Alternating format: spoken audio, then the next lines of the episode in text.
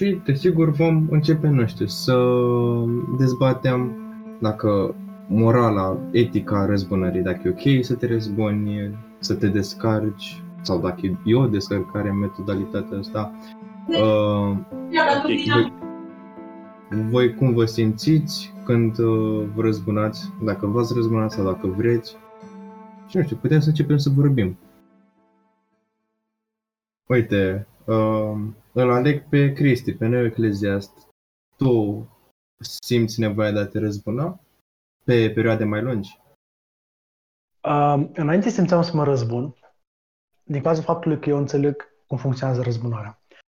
Răzbunarea vine potriva unui, uh, unei persoane care atentează la setul tău de valori. În momentul ce o persoană care atentează la setul tău de valori comite o transgresie față de aceasta și începe să practic să-ți distrugă o valoare. Să luăm chiar un exemplu foarte simplu. Ai o soție, soția ta este violată, bine, prea, poate prea extrem, dar mă rog. Și îți simți nevoia să te răzbuni pe violator. Eu uh, nu sunt adeptul răzbunării, dar nu din motive religioase. Nu sunt adeptul răzbunării din cauza faptului că asta ar încălca un contract social pe care l-am semnat. Din moment ce ne-am semnat un contract social, adică am fost de acord să cedăm o parte din libertatea noastră în schimbul siguranței, Cred că ar trebui să lăsăm asta în, autoritate, în uh, mâna autorităților competente sau incompetente, depinde de birocrația fiecărui stat, de a gestiona problema în cauză. Uh, tot ce pot să ofer eu, eu nu pot să fiu, pot, nu pot să fiu imparțial. Dacă ar fi să fac o răzbunare, n-aș putea să o fac just. Adică, de exemplu, ce aș putea să fac violatorul să-l bat până este învinețit, dar de unde, cum putem noi cântări faptul că violul lui este la fel ca și la fel egal valoric, adică neutralizează, este neutralizat prin bătaia pe care o ofer. Astfel mă gândesc, existau două tipuri de moralități. Exista o moralitate iudaică și una creștină. Cea iudaică spune ochi pentru ochi, linii pentru dinte. Cea creștină spune întoarce obrazul celălalt dacă ești lovit. În zilele la astea două cred că se referă cel mai multe aspecte eu aleg să acționez după moralitatea creștină. Dar nu din cauza, evident, religii, dar din cauza contractului social. Tot ce pot să spun. În, moment, în ce ar putea face eu față de soția mea, în acest exemplu, este să-i ofer consolare și să-i promit că vă, fac, vă face tot posibilul ca uh, agresorul să fie condamnat. Asta tot ce pot să zic. Deci se întâmplă atunci când uh, instituțiile nu sunt competente și infractorul nu suferă consecințele adecvate. Atunci ce? O leși în voie sorții?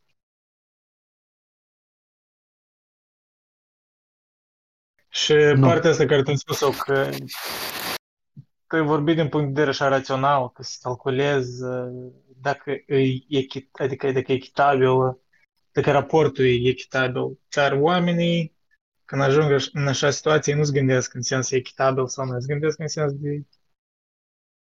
Mă rog, se gândesc în prisma morală, dar mai mult după emoții și în moment. Păi da, sunt de acord.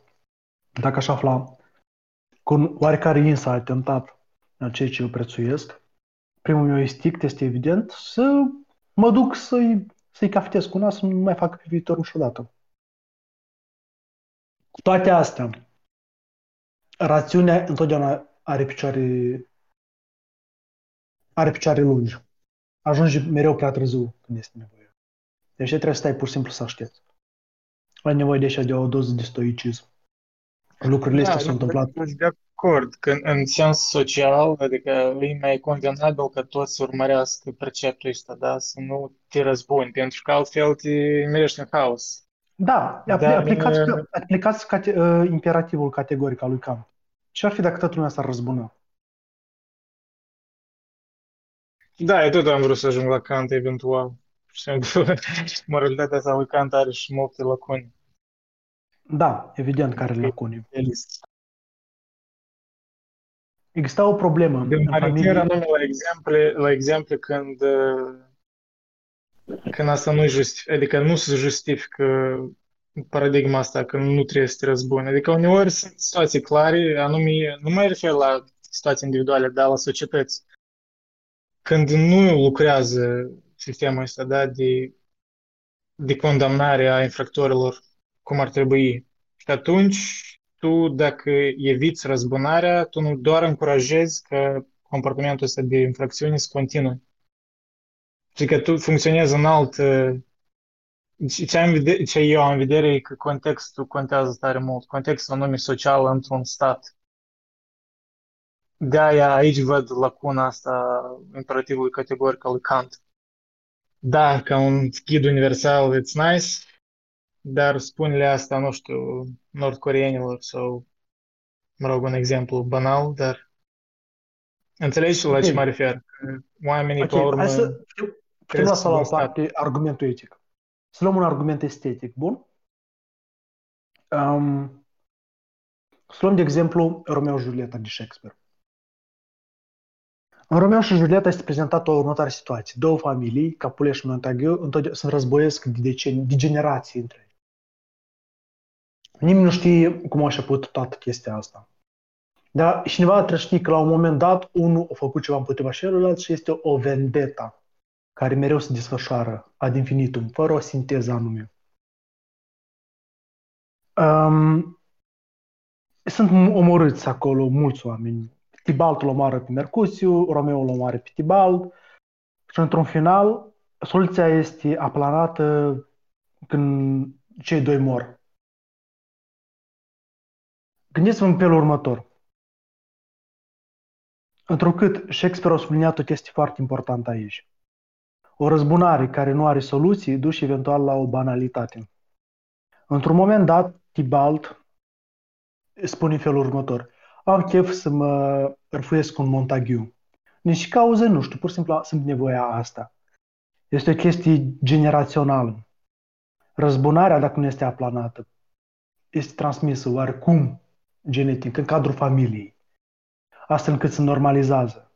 Asta duce la efecte foarte groaznice, cum ar fi moartea celor doi, Romeo și Julieta. Unul ar putea să-mi spune, da, dar tu dai argumente dintr-un, dintr-un context fante- fantezist.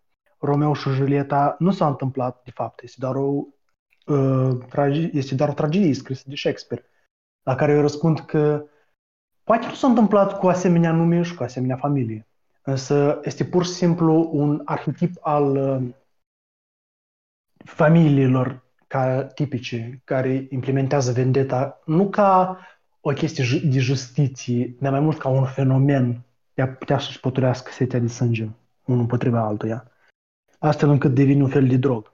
Dar noi trebuie să prevenim chestia asta în societate, pentru că astfel ducem la autodistrugere. Și cădem nou în starea de natură pe care Hobbes o, com- o condamnează în Leviatanul. De ce eu consider că sentimentele trebuie să fie lăsate la o parte, trebuie să stai stoic pe picioare, să te gândești cum este mai bine să fie soluționată chestia respectivă. Îți iei în propriile mâini, o soluționezi sau lași statul să facă chestia asta. Eu tind să fiu, eu tind să fiu mai mult de acord cu statul, pentru că, deși min libertatea mea, aici nu este vorba de libertate. În cazul respectiv, e vorba despre siguranță, despre justiție. Iar justiția, făcută de un individ, are un caracter pur subiectiv și neaplicabil universal.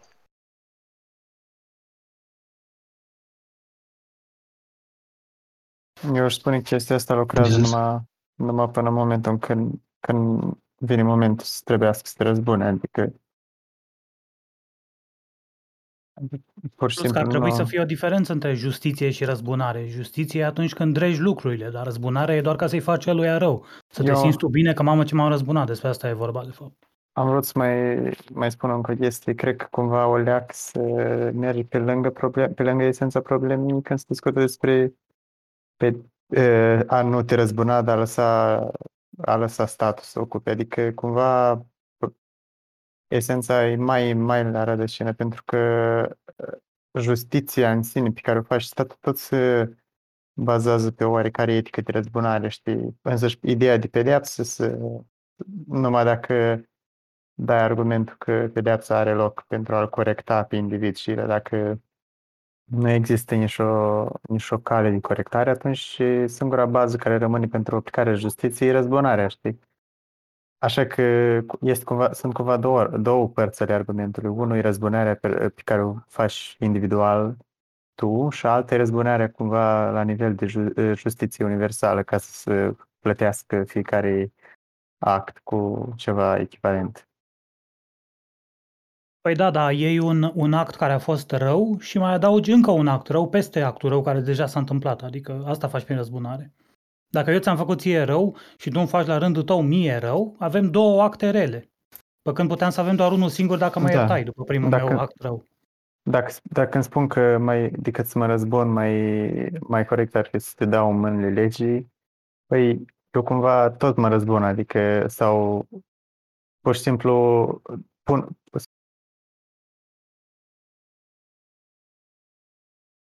e un fel de rău subiectiv pentru ăla. Știi? Adică tot îi se întâmplă ceva rău lui, dar este bine pentru tine. Iar tu, dacă te răzbuni personal pe ăla, faci o faptă rea, așa cum a făcut și el. Dar tu nu o vezi foarte mult ca pe o faptă rea pentru tine însuți, ci doar pentru el. Deci, păi, dar, nu, dar eu da. cred că aici confuzia, mă rog, părerea mea personală e că ele nu sunt totul egal de rele. Deci ăla care a fost inițiatorul fracțiunii, eu cred că asta ah, e da. o acțiune mult mai rea decât ăla care se răzbună. Nu spun da. că ăla care se răzbună întotdeauna e justificat. Dar, uh, cum spunea Eric, eu cred că uh, uneori oamenii se răzbună nu, nu doar din motiv emoțional sau instinctual, dar din motiv pragmatic, pentru a, pentru a stopa alte infracțiuni în viitor. Pe viitor, și da, într-un da, fel statul tot așa face. Deci nu în toate cazurile, dar într-un fel uneori felul în care justiția e aplicată e o formă de răzbunare asupra unei caste, unor indivizi, unui individ. Nu-i da, doar da, în justiția în, în sens așa ideal. La mine a ieșit în ultimele două minute. Ce ați răspuns când am spus că lași în mâinile statului să facă tot o fel de răzbunare în loc să o faci tu, adică tot rămâne răzbunare. Da, nu, eu am spus că cam sunt de acord cu tine și am menționat că există un mit pragmatism aici, adică nu e doar emoțională chestia. Da, în unele cazuri oamenii procedează doar emoțional răzbunându-se și în al doilea rând am spus că eu nu cred că sunt totalmente egale uh, acțiunile astea reale, adică ăla care inițiază o infracțiune, după părerea mea, e clar uh, un act mai nociv decât ăla care se răzbună, pentru că ăla care se răzbună, el răspunde la o infracțiune inițială. El uneori din necesitate se răzbună.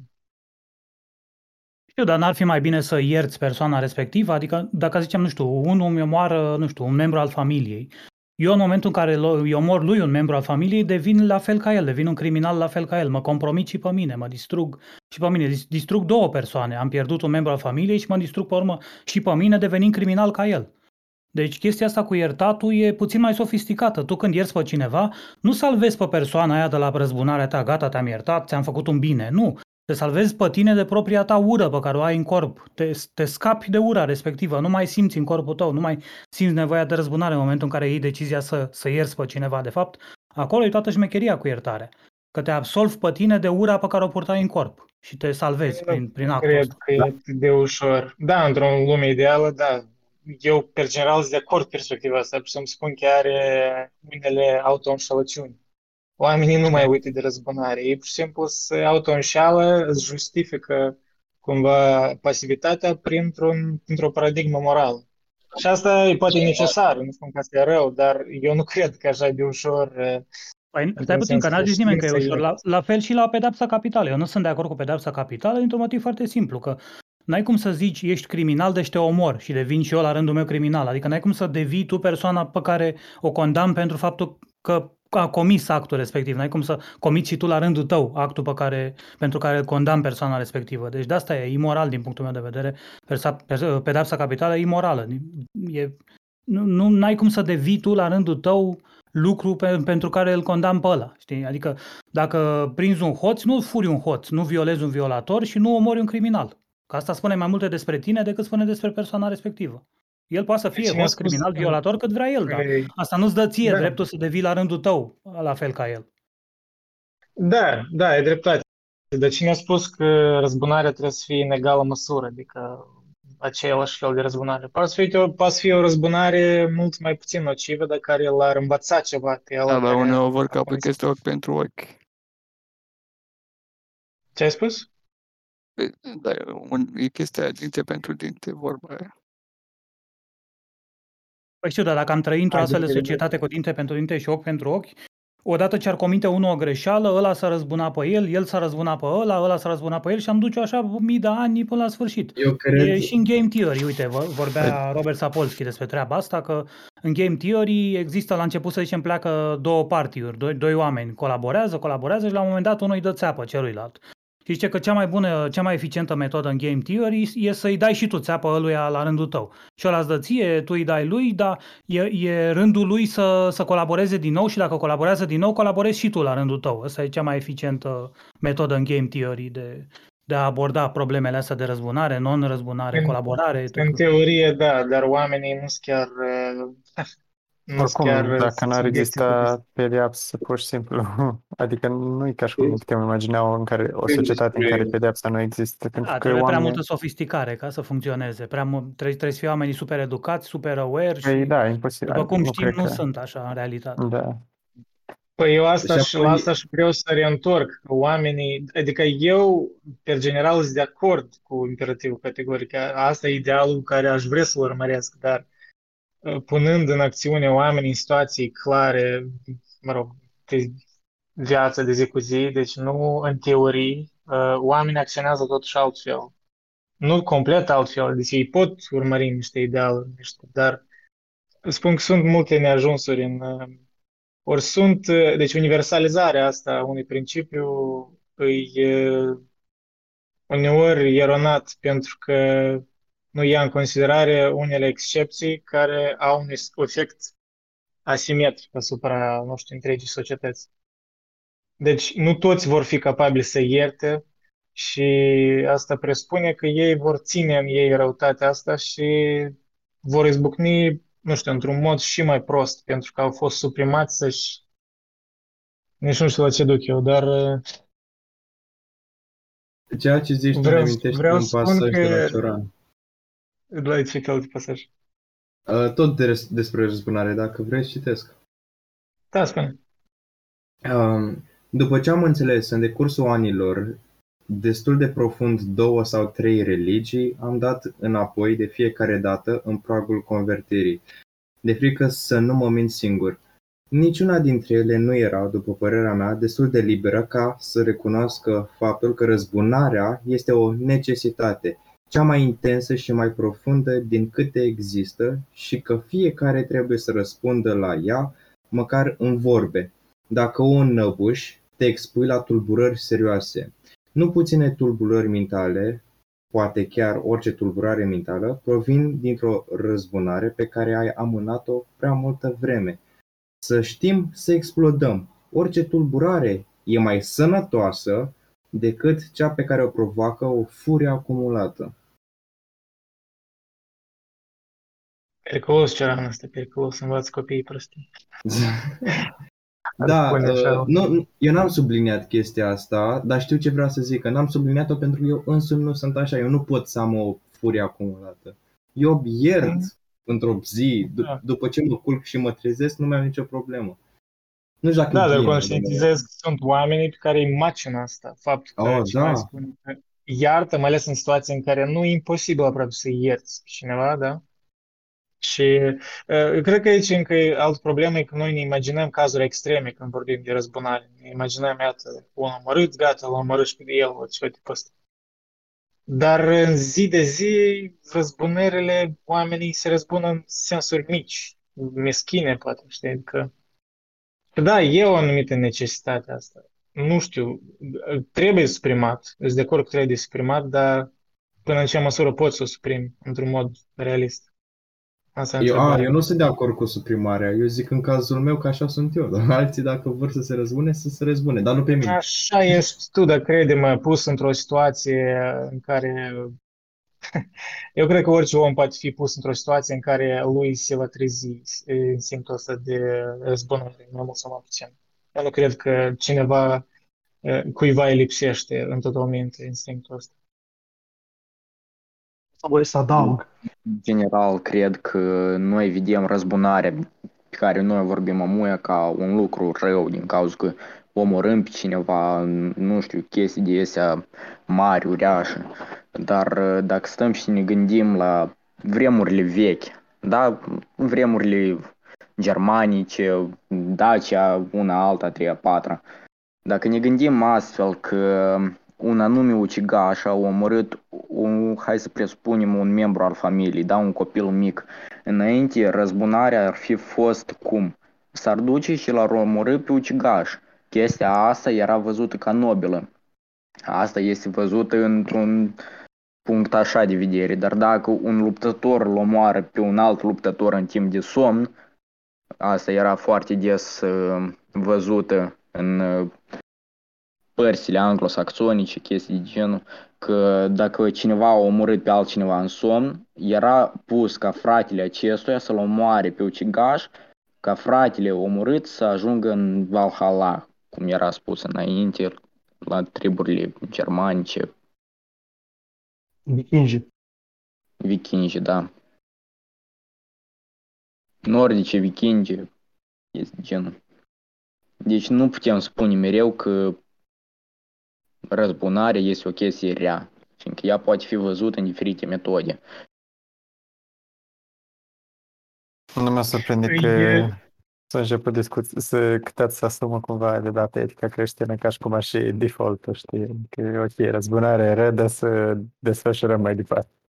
Da, răzbunarea nu este mereu rea, fiindcă în cazul, dacă mie un alt țăran mi-a furat capul, pot să mă duc și să-i fur câinile. Asta tot este aceeași răzbunare. Sau pot să mă duc să-i sparg o fereastră. Este fix aceeași răzbunare. Dar este un lucru rău dacă i-am spart o fereastră fiindcă mi-a furat capra. Și asta e, e ca meme ăla. Uh, ești un băiat bun sau ești un băiat rău depinzând de sistemul de valori pe care vreau eu să-l aplic asupra ta. Deci depinde acum și din ce perspectivă istorică ne uităm la răzbunare. Dacă ne uităm din timpurile noastre, punem problema statului. Dacă ne uităm din punctul de vedere care l-a pus Bogdan mai devreme, cu vikingii sau așa, era nobil. Deci, uh... Nu numai decât pe nobil, dar era necesar. Uh, chiar o atins o oh. temă importantă, pentru că în toate societățile răzbunarea exista într-o formă sau altă din trecut cel puțin. Adică nu spun că asta e bine sau rău, dar uh, asta era un simptom, înseamnă unei necesități care exista, știi? e o formă de autocorectare a unei societăți, părerea mea. Deci mă uit chiar cum, cum grecii chiar antici, da, foloseau ostracizarea sau răzbunarea într-o formă în care asta, în teorie, ar păstra coeziunea socială. Adică dacă pentru că dacă i-ai suprima pe unii oameni dreptul, așa era, cred că numit dreptul de a te răzbuna, păi ei vor comite alte infracțiuni din, nu știu, din faptul că au fost negați în drept. I-a fost negat un drept, știi? Deci există în, în societățile astea, și nu știu, poate unor ar, ar argumenta că noi am progresat de atunci.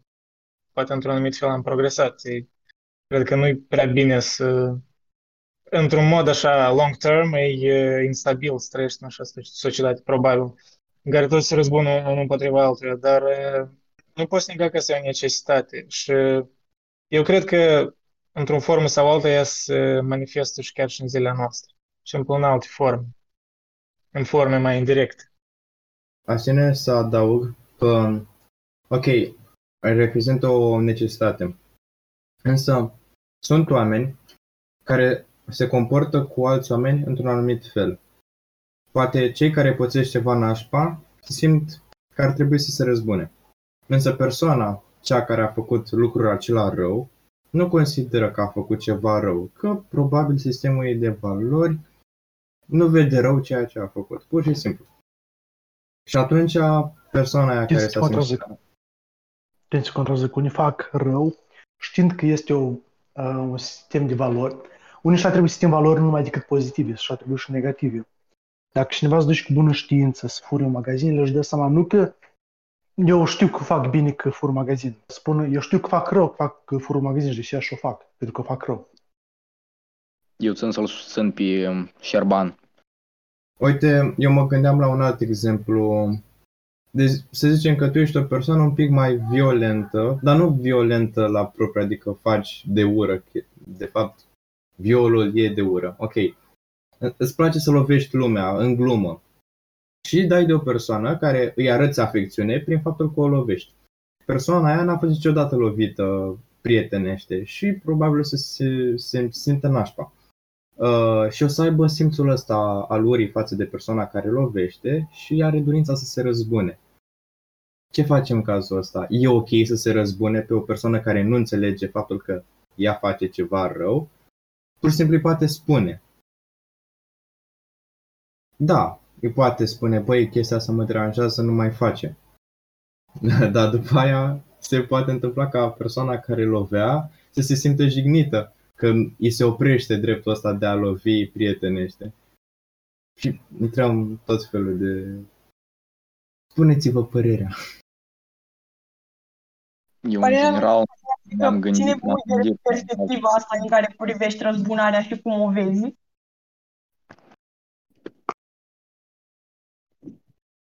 Eu, în general, m-am gândit la alte situații într-o carte care recent am citit-o și chiar văd și autorul printre noi. Uh, mi-am amintit de cartea lui Dostoevski, Crimă și Pedeapsă. Uh, faza când Raskolnikov a, uși, a omorât-o pe baba aia este un lucru drept uh, normal, fiindcă la sfârșitul zilei tot este o răzbunare. Din cauza că baba fura tineretul, fura Rusia, Petersburgul fura prin datoriile care îi băgau oamenii. Este un lucru regulare la Raskolnikov. Era, da, acolo era o ticăloșenie din partea lui, o încercare de a vedea dacă poate evita consecințele. Nu cred că mai cât răzbunare. El și-a justificat că asta era răzbunare, dar asta era, cred că, weak argument din partea lui. E mai degrabă un exemplu așa meschin de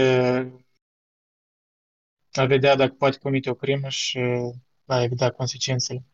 Da, a avut și ideea asta, dar să ne gândim nu sub ideea care au avut-o el, dar ca idee de răzbunare, dacă este o răzbunare corectă sau incorrectă.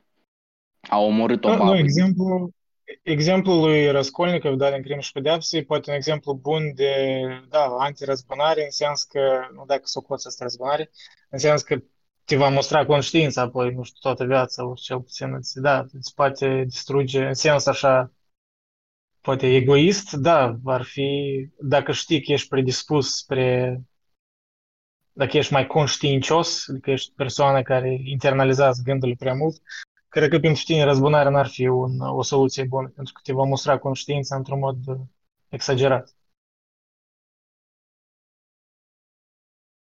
Mie mi se pare că asta cu răzbunarea, cel puțin din punctul meu de vedere, apare mai bine în cronica unei morți anunțate iar mie mi s-a părut că cel puțin acolo, când nu mai țin minte numele personajelor, să vă zic sincer, dar frații aceea ai fetei care ăsta i-a, să zicem, pătat onoarea, că i-a luat virginitatea înainte de nuntă, mie mi se pare că acolo o răzbunare nu e chiar un gest nobil, e mai mult un gest egoist, că ăstora li se părea mai mult ce le-a făcut lipsa onori, onorii fetii asupra lor decât uh, asupra ei în sine. Și acolo mie deja nu se mai pare un gest, bă, mi-apăr persoana asta. Acolo deja mi s-a părut mai mult un gest egoist, nu mai pare o răzbunare atât de nobilă. Cel puțin așa mi s-a părut mie.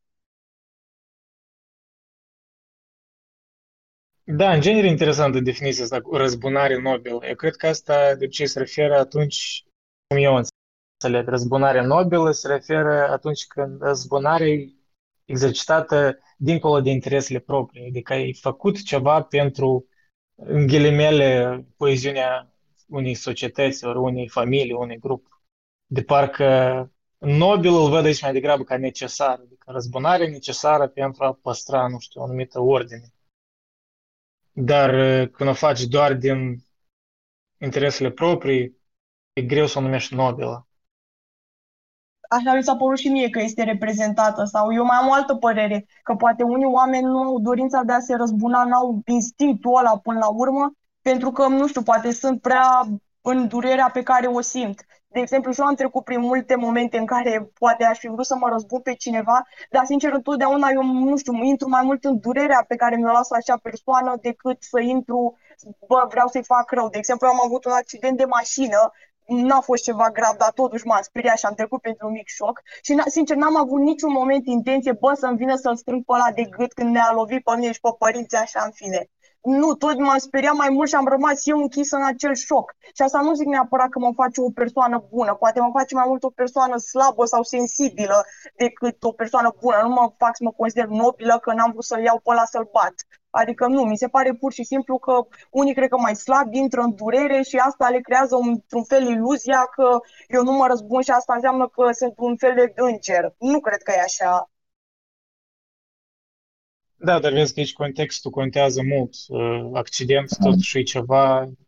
Da, clar că unul care cauzează un accident are o anumită vină, dar nu e chiar o infracțiune intenționată, de obicei, da? Și oamenii înțeleg asta, înțeleg contextul social și înțeleg că, băi, un accident, da, poți să-l numești nemernic, ceva, dar n-a, n-a să ai aceeași uh, intenție de a te răzbuna, ori nu, nu, nu să trezească acel instinct, eu cred că. De obicei, răzbunarea se referă atunci când e clar că infractorul a făcut-o intenționat. Și intenționată e deja, eu sper că mă gândesc că o să ajung discuția asta la liber arbitru, probabil. Dar eu totuși aș vrea cumva să asumăm că există un anumit liber arbitru de dragul discuției. Pentru că dacă spuneai că nu e liber arbitru, atunci deja nici discuția nu are sens, că păi da. toți facem așa cum am fost determinați și deja nu mai nu mai poți judeca Am aici... Uh, Dar asta tot e ironic, pentru că toată justiția e făcută pe, pe ideea că există un anumit liber arbitru. Știți? Altfel, pentru cine judeca un criminal. Exact, vorbim de liber arbitru și de chestii.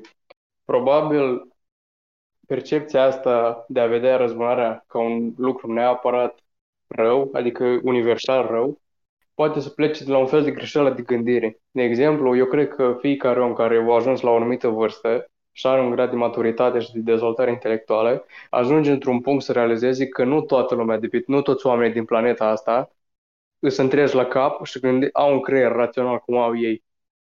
Pentru că asta e un fel de adevăr, să zic așa. Eu nu chiar cred asta. De exemplu, am văzut un exemplu, era o scenă dintr-un serial, se numește Breaking Bad. Andrei, cred că l-a văzut deja. Oh, da, e genial. Cred că e serialul meu favorit. Probabil. Așa. Și probabil îți amintești la un moment dat că Walter White a făcut o, un târg cu tipul ăla, Tuco sau cum îi spunea, care vindea droguri, știi? Da, da. Și la un moment dat, nu știu cum, nu mai țin minte exact acțiunea, dar tipul ăla voia să vină după ei. Walter se duce cu, la partenerul lui și îi spune dacă ar putea să o ia pe o cale mai, amea, mai amiabilă, să discute, cu ei, să discute cu ei. Și Jesse, fiind foarte panicat, partenerul lui îi spune, spune, omule, tu nu ai văzut, o bătut un om în bătaie pentru nimic. Tu chiar crezi că tipul ăla are un creier rațional, normal, funcțional și chiar asta era un fel de metodă, ei voiau pe el să-l împuște pentru răzbunare, într-un fel. Unul la mână îi punea în pericol toată familia, doi la mână i-o umilit deja adică cel puțin pe partenerul lui Walter, lui Melise, anterior. Și aici e un pic o dilemă, nu știu exact dacă a fost o judecată greșită din partea lor ca să, ca să ducă mai departe chestia aia. Sau alt fapt, mulți consideră că răzbunarea o lăsăm în voia legii. Dar poate și legea poate să fie coruptă. Adică păi și legea e interpretată până la urmă. Adică legea se aplică prin interpretare. Rare ori legea e aplicată așa pe la carte. Da, exact. Și dacă tu lași chestiile în voile autorităților, acum nu spun să-ți faci dreptatea cu mâna ta, evident, dacă ai să lași toate chestiile în, în voia autorităților și el o să dai eșec și o să fie, mai, o să fie mult mai rău decât o situație inițială, crezi că ai acționat drept? Probabil nu. Sau în cazul ăsta când te răzbuni împotriva unui om care ori spui tu, știi, mă rog, asta tot e o judecată probabil subiectivă când spui așa, observând un comportament a unui om, dar hai să spunem un caz așa, poate, nu că extrem, dar un caz așa pur științific, da, să ved, deci l-au luat cineva savanții pe tucul ăla, da, și a văzut creierul și a văzut că chiar e un fel de are psihopatie, deci e sociopat, psihopat, deci Și într-un fel nu-i vina lui. Aici chiar poți spui că un fel de lipsă de liber arbitru, pentru că creierul lui așa e. Și el prezintă un anumit pericol societății. Și, mă rog, societățile antice nu se gândeau chiar așa științific, dar tot observau comportamentul unor, și comportamentul antisocial, sociopat a unor indivizi și considerau că din necesitate trebuie ori să-l ostracizăm, ori în cazul extreme să-l omorâm, chestia de asta, știi? Adică și aici nu decât nobil, aici nu văd nimic nobil, dar e într-un fel parcă necesar. Dar da, cazul acolo din Breaking Bad, asta e tot un fel de justificare și egoistă de puterii a lui Heisenberg, da, Walter White. Tot poți nimeri în situații de astea grei, știi, în care, da, există un psihopat de partea aia la altă, dar tu de ce vrei să-l omori ori să te răzbuni? Parțial poate și a căpătat putere, știi, în cazul ăla, pentru că era un concurent în tot drag wars da, în care el se afla. Deci oamenii tot fac, pot combina două cauze și justi- justifica răzbunare. Chiar dacă, da, o cauză poate fi nobilă, dar o cauză mai egoistă poate fi pe deasupra ei. De fapt, ea preponderent a fost cauza din care ai acționat, ori te-ai răzbunat. Tot aici e murky waters, cum s-ar spune, știi? Nu e alb-negru.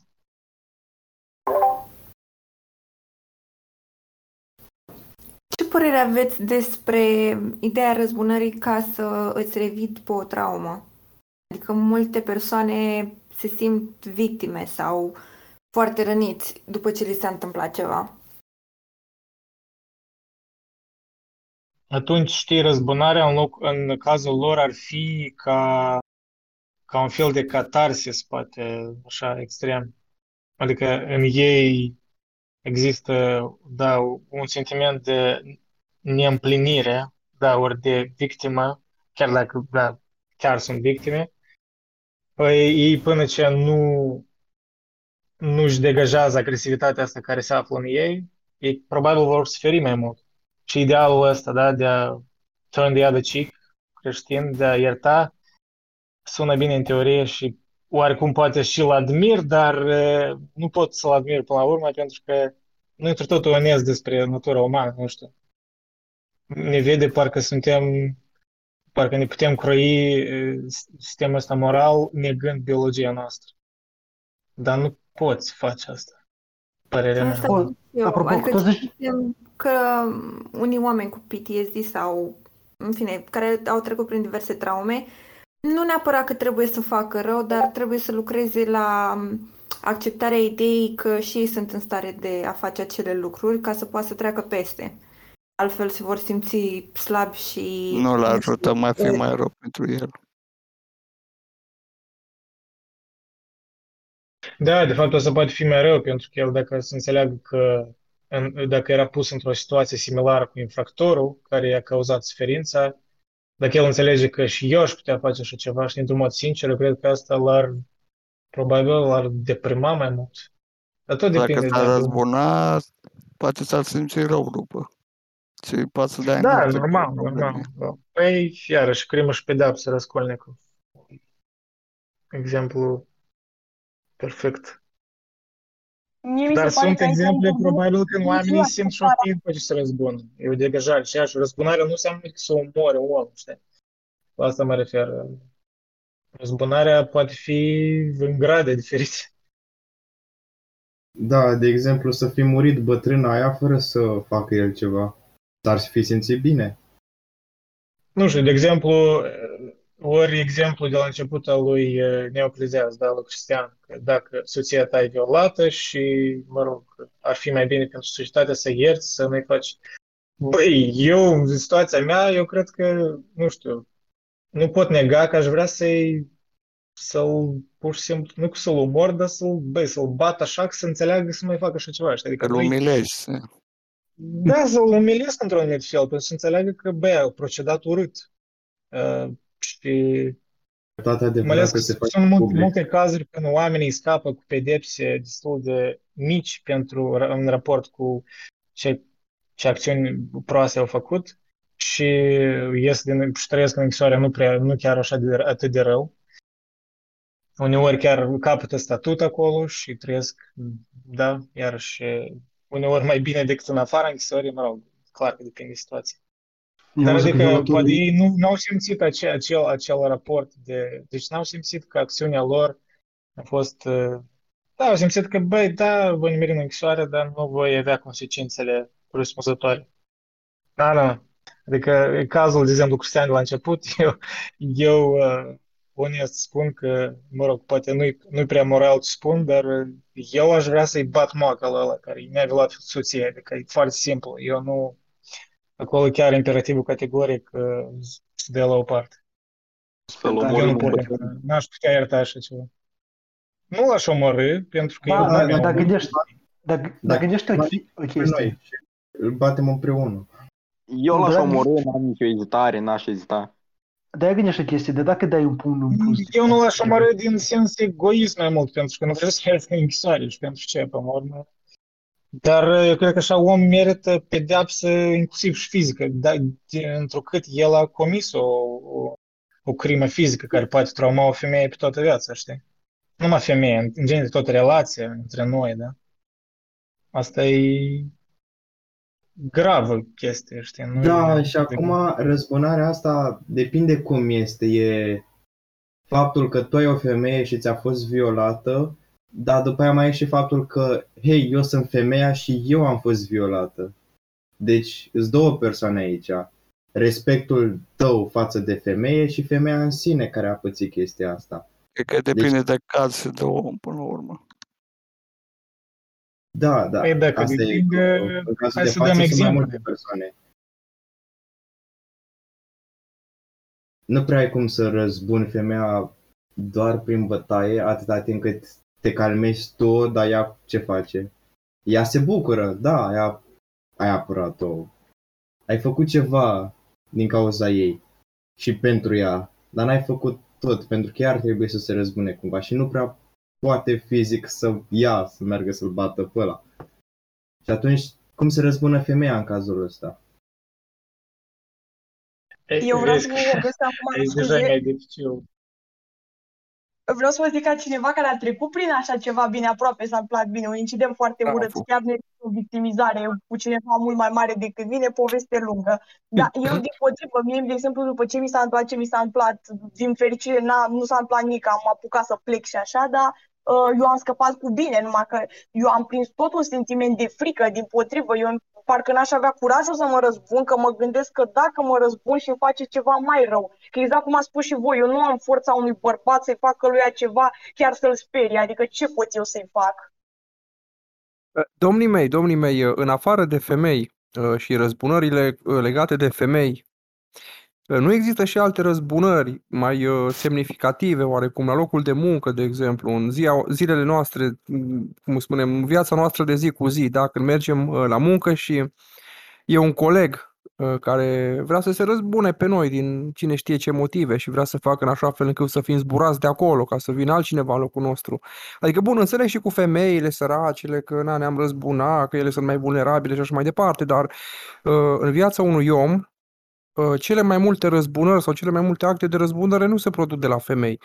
Uh, Se produc mai degrabă ca un mod de a reciproca anumite activități ale celorlalți. Spre exemplu, la școală, la locul de muncă, nu? Adică uh, nu Da, știu adică dacă- majoritatea răzbunărilor Da. sunt de rang mic, adică sunt de la îmbrăunțișul. La asta mă refeream și apoi- eu la început. Și Răzbunarea nu apoi înseamnă pentru chestia asta luăm Da, fiecare da caz mai în mult sau parte. mai, uh, mai mult sau mai puțin important, sigur, poate să fie și un mărățiș, dar ideea e în felul următor. Adică e cineva aici care poate să spună că uh, este împotriva răzbunării sau că nu s-ar răzbuna nici în situațiile astea mărunte cotidiene? Da, eu însumi, eu n-aș face, eu nu m-aș răzbuna de obicei pe chestii mărunte sau... Lasă să treacă. Nu, nu, când uh, spunea mai devreme Andreea chestia asta că ok, mă răzbun, dar mi-e frică să mă răzbun că poate ar mai face tipul ăla încă ceva. În cazul meu, știu că pot fi mai puternic decât altcineva, dar frica mea nu este că n-aș putea să mă răzbun cum trebuie, ci că uh, problema asta care este între mine și persoana aia s-ar împinge mai mult că poate persoana aia mai, mi-ar mai face încă ceva încă o dată. Ok, ok, cavalerist. Dar tu dacă, de exemplu, un coleg de la muncă uh, ți-ar face un raport șefului, un raport pe nedrept, adică tu știi că n-ai greșit și cu toate astea sunt niște minciuni acolo, uh, și tu ai depune o plângere împotriva lui, spre exemplu, tu ai considera că această plângere pe care ai depune-o împotriva lui ar fi un act de răzbunare sau ar fi un act administrativ? Clar este administrativ. Răzbunarea de capul meu este în afara acestei firme. Deci tu cumva definești uh, răzbunarea ca o serie de acte care sunt în afara cadrului legal. Uh, nu, nu o definesc, ci mi-o definesc. Da, ți-o uh. definești, uh, exact. Păi da, depinde. Adică am tot dreptul deci dacă vine să... un hoț, dacă vine un hoț și îți fură din casă și tu știi cine e hoțul ăla, că e un vecin de-al tău și faci o plângere la poliție împotriva acelui hoț, tu consider că acea plângere pe care o faci este un act de răzbunare din partea ta? Dacă îmi calmez sufletul prin chestia asta, da, se poate numi. Dacă nu s-a calmat destul sufletul, nu este o răzbunare destul, iar dacă nu se calmează deloc, aș putea spune că plângerea aia e degeaba. Dar poate mi-aduce bunurile înapoi, să zicem. Deci, deci, cu alte deci, cuvinte, dacă tu ai o stare, stare emoțională foarte furioasă pe el, Acum nu uh, vorbim de acea plângere, este o răzbunare sau nu e o răzbunare, dacă poți să răspunzi? Păi eu dacă aș răspunde acum, aș răspunde din punct de vedere personal, dar încerc păi da, ca da. în fiecare caz să fac ceva universal pentru fiecare și fiecare să înțeleagă păi înainte ceva. ai adus criteriul ăsta de departajare al stării tare interioare și ai spus că dacă starea ta ar fi una de tulburare, de furie și ai depune plângere, atunci ai considera-o ca fiind răzbunare. Dar dacă da, nu ar fi, dacă asta mai fi... să spun. Atunci te mai întreb încă o dată, că poate reușești să dai pe urmă un răspuns destul de clar, chiar așa din punctul tău de vedere.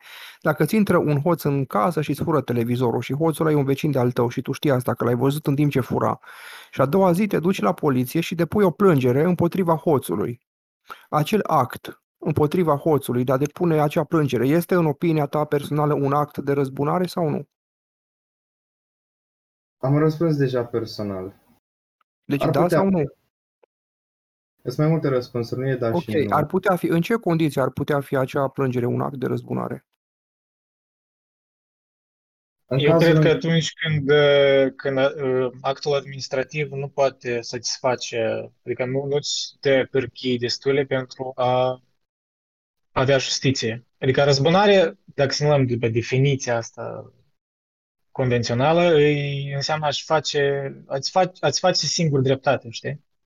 Că să pedepsești pe cineva care te-a cauzat să suferi un rău în nedreptate. Adică, da, un fel de vigilantism, știi, cuvântul ăsta englez. Păre... Adică...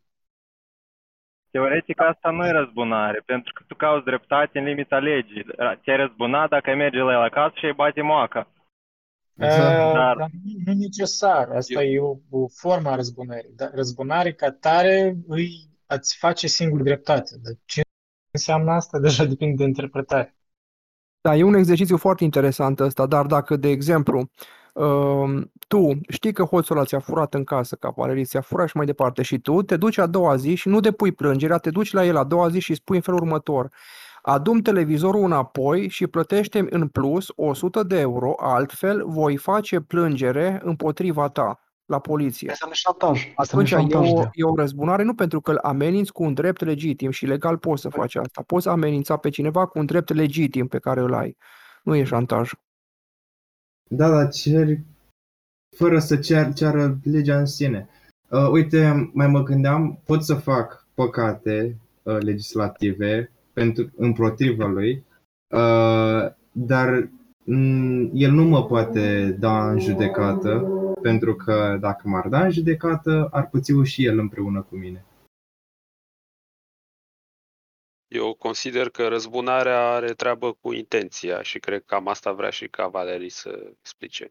Adică, de exemplu, dacă mă duc uh, la poliție după ce hoțul mi-a intrat în casă ca să rezolvă o problemă, gen uh, hoțul să nu mai fure din altă parte sau să mi se returneze bunurile, sau să devină hoțul un non-hoț, atunci nu este răzbunare. Dar dacă mă duc la poliție cu gândul să-l fac pe hoțul respectiv să simtă ce am simțit eu când a rămas fără bunurile respective, atunci o pun numi ca o răzbunare. Oricum, în ambele cazuri, că te răzbuni singur sau că folosești legea, tot se mai calmează sufletul. Adică e, acel impuls împotriva lui. Eu cred că nici în uh, cazul unei răzbunări pure sufletul nu se calmează. Este... Da, adică mai ales împotriva acelei persoane mereu o vei categoriza ca rea, oricât de multe ei fi răzbunat pe ea. Dar faptul că te duce la poliție nu înseamnă că îți ușurezi sufletul pentru că faci ceva împotriva lui, ci că îți ușurezi că faci ceva pentru tine. Nu? Adică ai grijă de tine și de, nu știu, familia ta. Da, făcându-i lui ceva rău, că el nu ar fi dorit să ajungă la poliție. Mm. Dar nu știu dacă e ceva rău, adică... Pentru el. Pentru el. Nu știu, el ajunge între patru pereți. Era ideea, el mai bine nici nu făcea crima. Eu în general sunt de părere că crima poate fi făcută, dar depinde de tine cum tu o să reacționezi la chestia asta și dacă tu alegi prin a te răzbuna, atunci răzbună-te cum se cade. Spargi o fereastră, dai la moacă, ia televizorul tău și mai ia ceva cu tine. Dacă alegi să nu te răzbuni, atunci du-te și dă la poliție. Mi-a, mi-a părut amuzant asta, răzbunite cum se cade. Există oare vreun manual la răzbunării? Ar fi nu, îl facem noi. Depinde, dar cum tu vezi. Este în spectrul tău moral și valoros.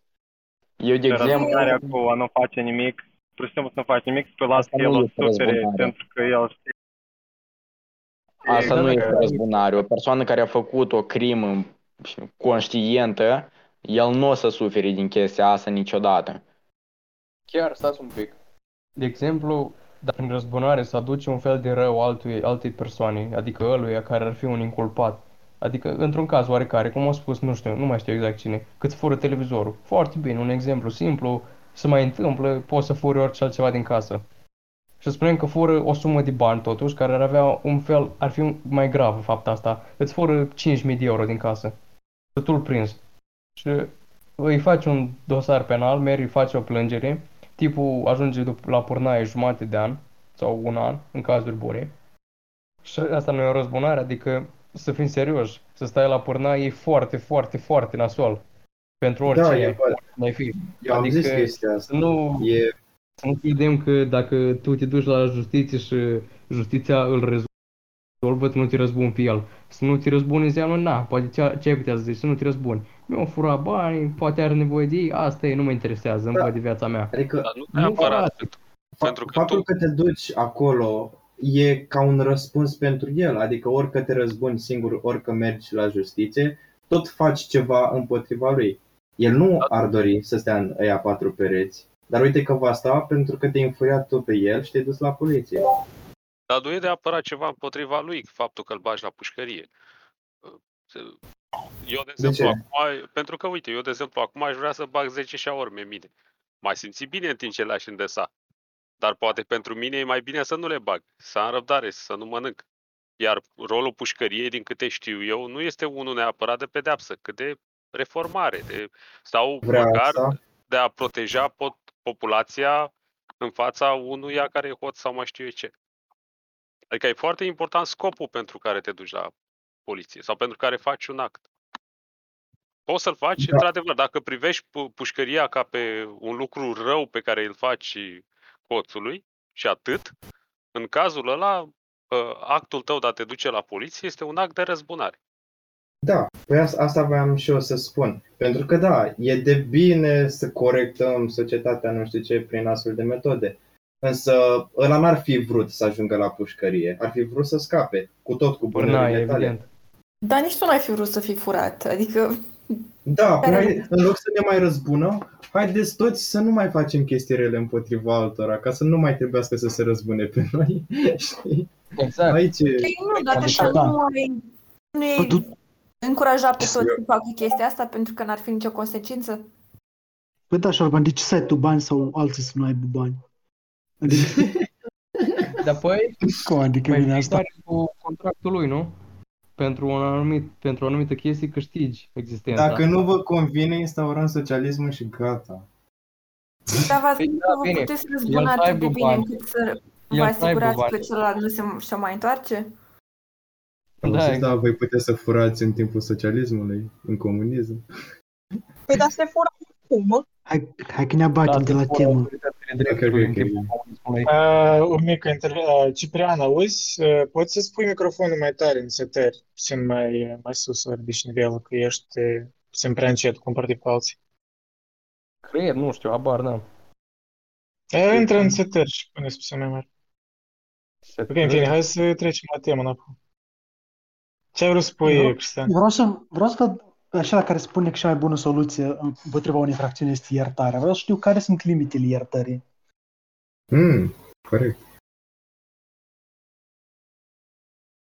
Mie cel puțin mi se pare că iertarea e folosită ca un fel de cenzurare, pentru că mie mi se pare că și în chestiile astea mici, oricât ne-am dat noi impulsul, cred că e tot să te răzbuni și într-o chestie mică și într-o chestie mare. Dar acum că ți se întâmplă ceva mai mic, o zilnicie, și că alegi într-un fel să te cenzurezi prin iertare, care deja nu prea mai e iertare, că noi nu avem, eu nu cred că noi oamenii avem în noi iertarea aia sfântă, cum se prezintă prin religii sau prin alte lucruri. Noi nu avem, e mai mult o chestie, bă, aplic asta ca să mă calmez, să-mi opresc impulsul, că tot, când conștientizez că tot mie îmi fac rău cu el.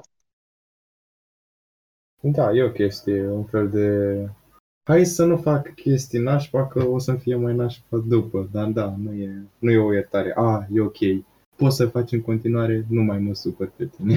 Da, dar eu totuși gândesc că noi folosim iertarea pentru persoanele pentru care noi le cunoaștem. De exemplu, cum deseori și părinții noștri ne spun, uite, eu te iert, dar sunt dezamăgit de tine. Sau depinde, depinde aici.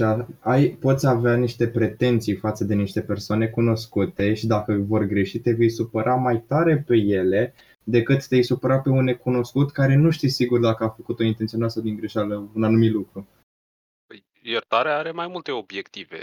Poate fi un poate fi venit din neputința ta, pur și simplu n-ai ce face și cea mai bună strategie să ierți, adică să treci peste. Da. Poate fi un, un atac, iertarea, Adică ai un om în care ți-a greșit și ca să-l faci să simtă rău, îl faci să empatizeze cu tine și îl ierți, arătându-i că, băi, uite, tu ai făcut ceva nașpa, iar eu sunt deasupra ta și simte-te aiurea. Da, eu, e mega orgoliu ăsta, e super tare. Dar, dar pe toate chestiile astea le aplicăm în contexte diferite. Nu e, nu e niciunul care face un singur, un singur tip de iertare. Depinde de context foarte mult și de intenția noastră intenția poate să fie și una care este ascunsă față de noi, nu neapărat ne cunoaștem intenția.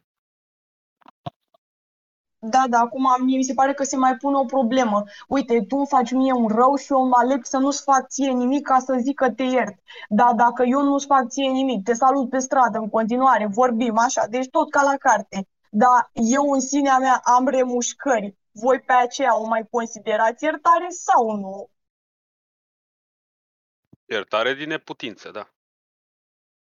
Adică nu eu ai nimic că... altceva de făcut. Da, eu cred că iertare, dar apropo am observat o distinție interesantă între iertare și răzbunare, pentru că personal așa văd. Eu cred că răzbunare vine mai mult instinctual, da? E ceva mai, mai animalic.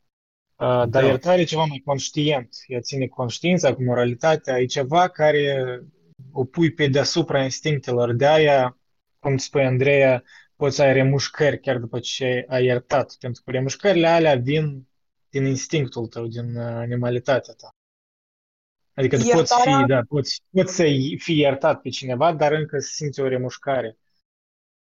Ori persoana care a comis infracțiunea, care a acceptat iertarea ta, poate să simte încă remușcare. Pentru că remușcarea e ceva mai, da, mai, mai profund în noi. Dar iertarea exact. e ceva care noi conștient trebuie să, să, să punem în context, să, deci să o raționalizăm. Și da, da, e de acord, e bine că avem capacitatea asta de a ierta, pentru că altfel, într-adevăr, am fi doar animale și ne-am omorât fără sens. Am, ambele, din punctul meu de vedere, sunt niște acte ofensive. Unul, iertarea este un act ofensiv-defensiv și din cauza asta implică un grad de raționalizare mai mare, pentru că trebuie să anticipezi pericolul, iar răzbunarea este unul pur ofensiv care implică un grad de raționalizare scăzut, deoarece nu trebuie să anticipezi ce face uh, pericolul. Tu trebuie doar să te Dar nu sunt tot de acord. Uneori oamenii aleg gradul de răzbunare nume după din cauza consecințelor. Ei se gândesc, ok, dacă mă răzbun așa, ce consecințe voi suferi? Eu cred că oamenii se gândesc la asta. Mă rog, depinde de oameni, dar eu cred că există o anumită raționalizare și în răzbunare. Deși sunt de acord că e mai mult uh, instinctiv, adică nu ține da. atât de mult de rațiune. Da, poate, poate exista raționalizarea respectivă de care vorbești, dar pe un nivel 3 așa. Adică e după Da, da, da, întâlnirea e, da, poți. Sau Da. cred că ar mai fi și neutralitatea, adică cineva îți face ceva rău, ea conștientizează că ți-a făcut ceva rău, dar tu nu știi ce s-a întâmplat. E, mi-ai făcut ceva rău, Hm, am portofelul, cheile aici, nu sunt rănit, nu, nu știu ce mi-ai făcut. Nu, nici nu pot să te iert și nici nu pot să mă răzbun. Pentru că nu mă simt ofensat. Da, și asta este o chestie. Dar mie mi se pare că iertarea uneori îți poate face rău și ție, pentru că depinde părerea mea ce, la ce iertare aspiri. Că dacă aspiri să ai față de o persoană o iertare divină, să ai cu sufletul curat față de acea persoană și începi să ai remușcări, poți să te simți vinovat că ai acele remușcări. Iar uneori poți să te simți mai rău că ierți decât că te răzbuni. De- Asta zic, depinde la ce fel de Da, iertare da. aspiri tu. Da, pentru că de, iertarea depinde încă și de reacția omului pe care l-a iertat, da? Dacă el așa reacționează, parcă, meh, parcă pentru tine a fost asta, știi, parcă n-a fost ceva important, eu cred că tu atunci mai multe remușcări vei avea, te vei gândi, dar, păi, a meritat omul ăsta să-l iert? Pentru că iertarea, până la urmă, are de face nu doar cu tine, dar și cu Dacă dăm omul, pe aia pe reacția omului. Deci tu îți construiești cât de justificată a fost iertarea post factum după, da, în urma reacției omului care, pe care l-a iertat. De, până la urmă asta tot ține de contextul ăsta social. Deci noi și răzbunare și iertare, eu cred că noi oricum calculăm chestiile astea într-o anumită măsură. Da, Când și mai e calculăm și, consecințele, le anticipăm. și mai e și uh, definiția ta de, ca individ, adică individualitatea ta din ce este compusă. Că tu ai mai multe entități în tine care negociază între ele și dau formă individului. Iar uneori poate individul care ești tu poate fi reprezentat printr-o, uh, printr-o acceptare a iertării, iar alte ori poți fi reprezentat de un alt individ care nu acceptă iertarea și se autopedepsește sau are mustrări. E- Uneori, de exemplu, de ce să mint, așa mai fac și eu. Adică când vreau să iert pe cineva și simt că nu pot sau am remuș- mici remușcări, uneori mai mici, uneori mai mari, simt așa nevoia asta de a mă pedepsi, exact. Adică, băi, de ce nu poți să faci asta când tu vrei? Dar și asta mi se pare un sentiment destul de straniu de descris și destul de complex. Asta mi se pare mult mai adânc uneori decât iertarea în sine. Da, eu cred că asta e mai caracteristic oamenilor mai conștiincioși, adică care au, în Introvertiți. care gândurile interne predomină asupra gândurilor, Da. știi, asupra lumii Da, externe. pentru mine e greu. Eu n-am, nu cred că am avut chestia asta vreodată să încep să mă flagelesc pe mine uh, pentru că n-am făcut ceva anume. Bine și pentru că mai mult da vina pe exterior. Că sunt un... Nu te-ai simțit niciodată un fraier? Nu s-a întâmplat să te simți așa că, bă, sunt cam fraier. Bă, ba da, dar să-mi rămână chestia asta pe conștiință atâta timp că, vai, n-am făcut și ar fi trebuit să fac și foarte profund nu, dar cred că am simțit-o. E, bineînțeles, cu toții uităm ce facem în viață. Nu există absolutism așa, doar în traume, poate. Nici acolo nu e sigur. Pentru mine e important să gen, stabilim dacă e ok să te răzbuni la nivel de populație, dar la nivel mai mare, nu de individ. Dacă e ok să lași persoanele care au făcut un rău nepedepsite. Până la urmă, aici se ajunge. Dacă e ok să nu pedepsești persoanele care fac rău, știi?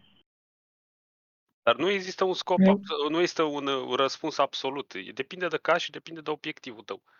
Exact, Uneori, dacă Uh, nu, la început nu Subiectiv, prea. da. Daniel, Daniel n-a participat, pur și simplu, la începutul discuției. Noi cam din start am pornit că, da, majoritatea tindem să fim de acord că, băi, răzbunarea totuși la nivel de societate e- nu e chiar o chestie utilă, productivă. Dar Nu? eu, Păi de cum? exemplu, eu Ce eram faci unul cu care am ăștia? spus. Ce spui?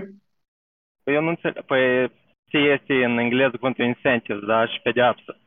Adică tu, da, la nivel societate, ca ea să-l opereze, tu ai nevoie să faci ca cele bune să fie recompensate și cele rele să fie pedepsite. Da. Altfel, tu dacă ești, gen, dacă nu pedepsești rău, atunci nu ai, ai haos. Și trebuie să, ca într-o societate... Nu, nu ideea, da, păi da, asta e legat de justiție, da. Nu, eu sunt de acord cu asta, dar eu, în general, am fost unul din, nu știu, prim din discuții care am, cer, am cercat să spun că răzbunarea are loc în anumite situații. Adică în situații în care legea, de fapt, nu, nu a adus o justiție anumită pentru chiar o societate, nu mă refer numai la individ. Dar uh, eu cred că noi toți conștientizăm că răzbunarea, dacă ar fi pusă în masă, ar fi un lucru prost. Cred eu spun este că toți sunteți greșiți. Ce-ai spus? Vreau să spun, singurul lucru care mai am de spus este acela că voi toți ah. sunteți greșiți. Corect, dar spune Dar voi să mai greșiți decât alții. Iluminează-ne. Oh, da, da, da. El uh, ne-a troluit. Asta e un exit, exit tare childlike.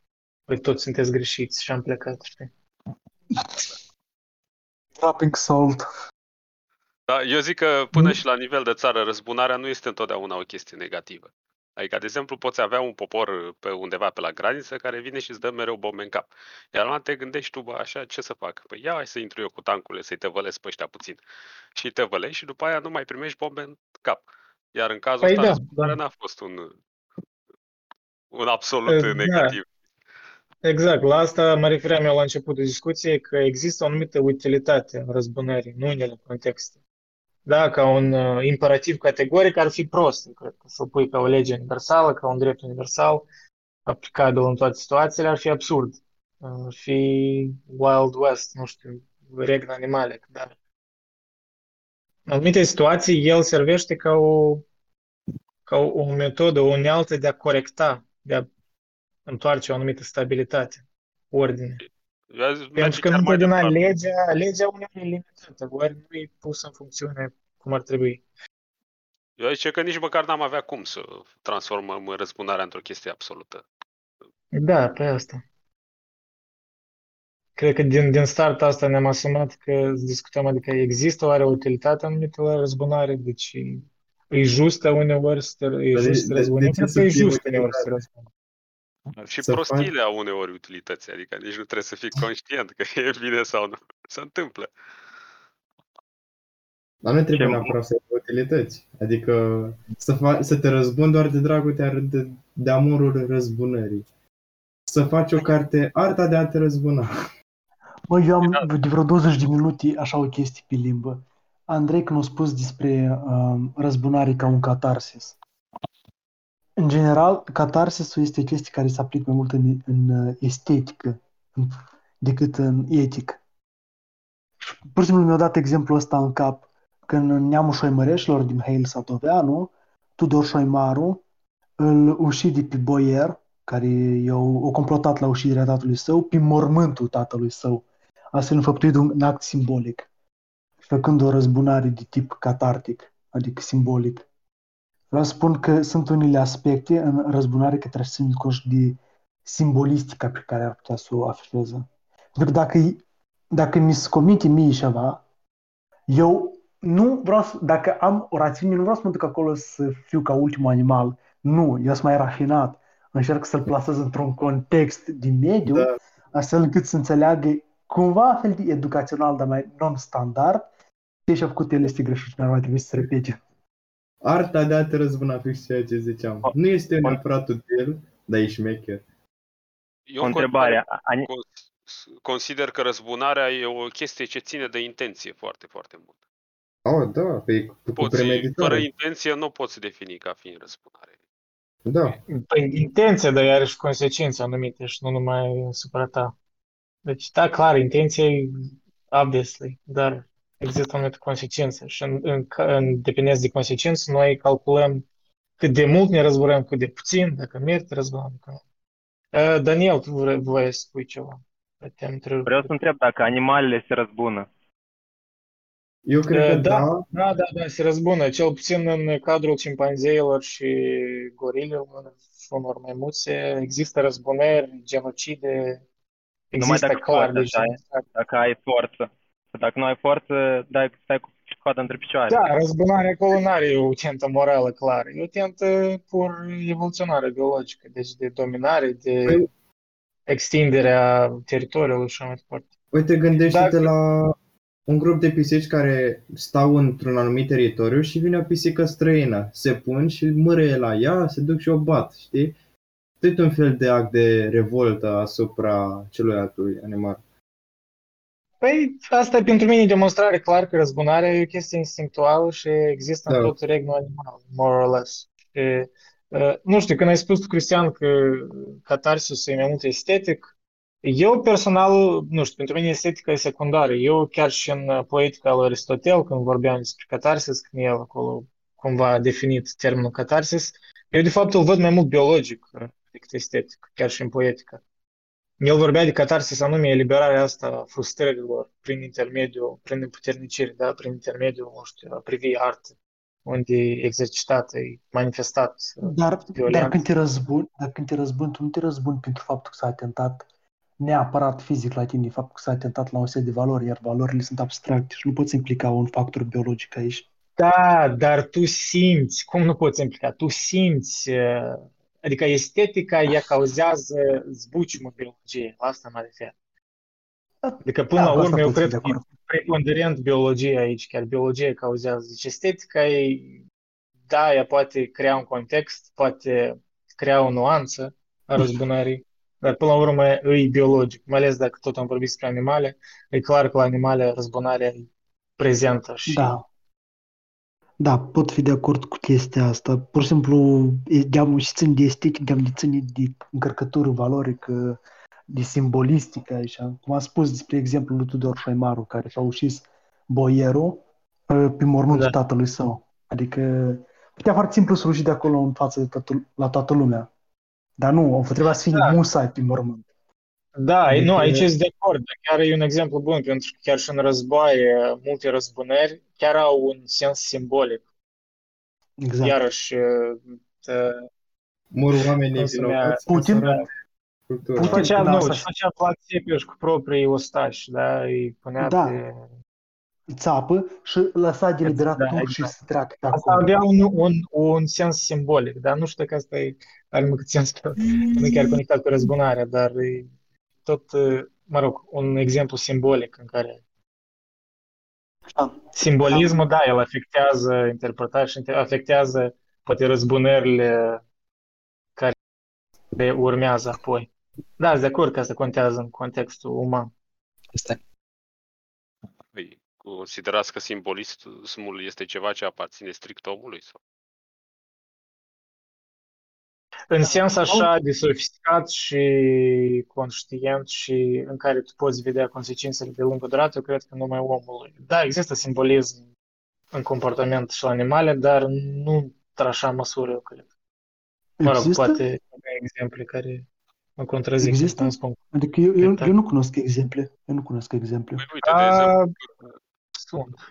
când un câine se uită în oglindă și latră crezând că e un alt câine, reflecția respectivă nu e un simbol al unui alt câine. Adică, când câine nu Păi, este. Da, Păi noi dar asta e percepem. rațional, asta nu e chiar conștient, adică n-a construit o, nu știu, o axiologie, un A, dacă sens are de- o abilitatea de a, semantică. de a construi, asta e altceva, cu instrumente sau mai știu eu ce.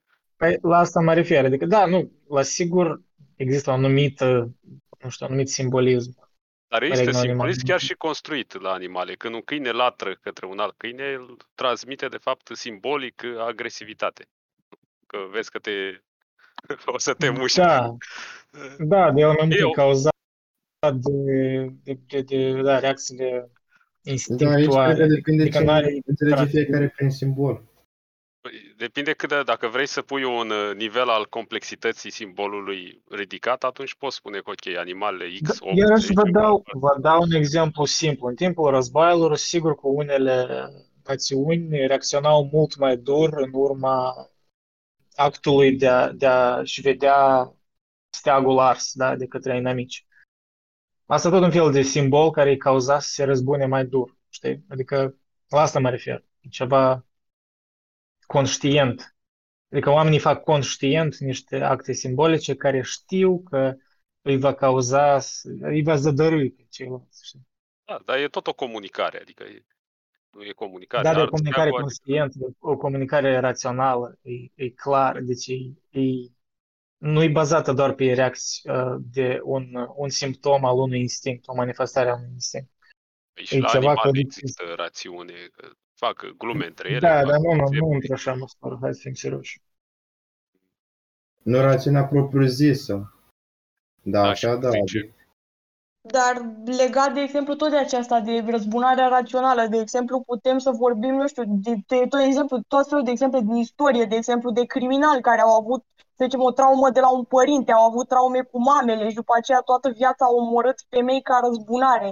Aici, da, pornește într-un fel de la un instinct, dar nu poți să spui că omori 60 de femei din instinct de fiecare dată. Adică aici, clar, aici e o răzbunare exact. deja pasională, să zicem, într-un fel.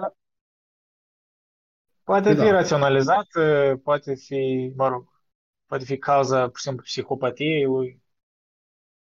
E greu, Logic că e o problemă mentală din moment ce face asta, dar eu mă refer că nu tot timpul, mie mi se pare că asta e deja neapărat din instinct. Da, e pornită de la un instinct, dar aici deja e ceva ce ți intră în sânge, e ceva, o normalitate devine deja. Te, te obișnuiești cu ideea de a te răzbuna pe femei sau pe bărbați sau ce omori tu. Mamă, să ajungă nebunia să fie o normalitate pentru tine. da, adică, până la urmă, dacă vrei să faci ceva rău cuiva, ori îi faci personal, ori îi faci că ai tu pitici pe creier și oricine seamănă cu persoana aia e de vină cu ceva, dar de fapt nu e de vină persoana aia. Știi cum e treaba asta cu normalitatea? Adică mie mi se pare anormal, logică mi se pare anormal, nu mi se pare niciun fel justificabil sau așa, dar lui îi se pare, pentru că fiecare vedem realitatea prin perspectiva noastră, adică în capul lui e perfect justificabil ceea ce face și nici nu înțelege de ce ar fi o problemă.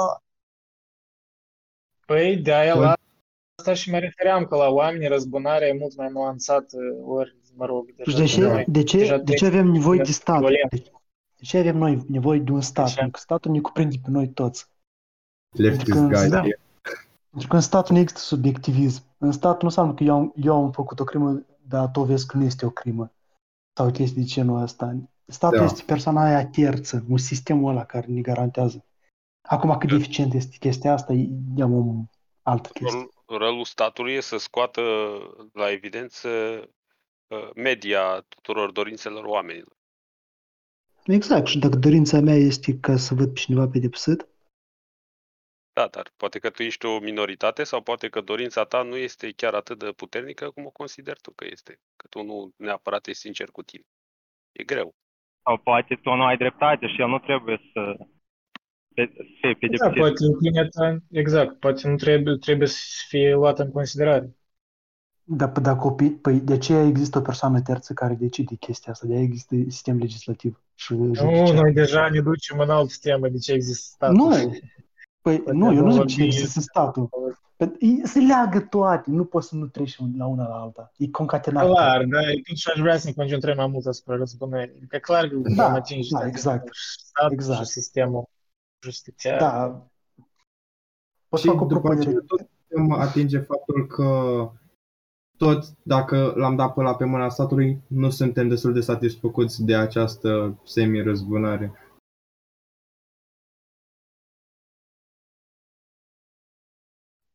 Și dacă ai merge pe principiul acela, ochi pentru ochi, dintre pentru dinte. Eu mă uit la tot felul de documentare și, cum a zis voi, de pedeapsa capitală. Uh, niște fete au fost omorâte așa și persoanelor care le-au omorât le-a dat pedeapsa capitală. Iar părinții fetelor tot nu erau mulțumiți. Adică, cred că nici dacă vezi persoana aia omorâtă, nu te mulțumește. Că tot lista da, persoanele da, au sosit. Adică e mai bine dacă e omori, că asta nu se mai numește răzbunare. E pur și simplu ei scăpat de o povară. Dar nu numai că ai scăpat de o povară, ai scăpat, ai scăpat societatea de o povară. Pentru că dacă există un psihopat ah, care, da. mă rog, poate nu-i în ghilimele vina lui, deci probabil poate creierul lui așa, știi, dacă să ne ducem deja în determinism.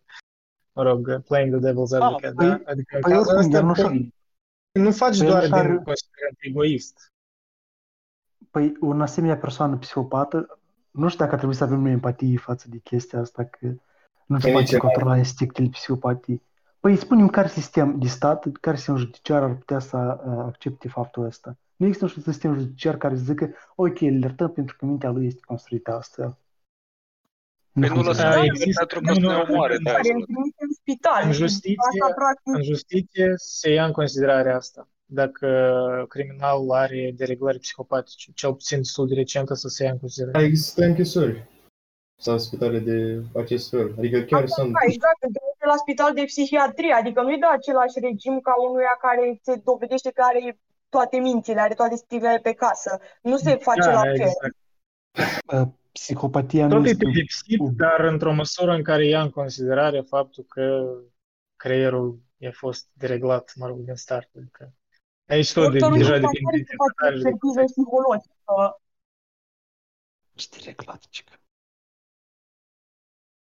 Ce, ce? Aia, un microfon aprins. Oh, ups!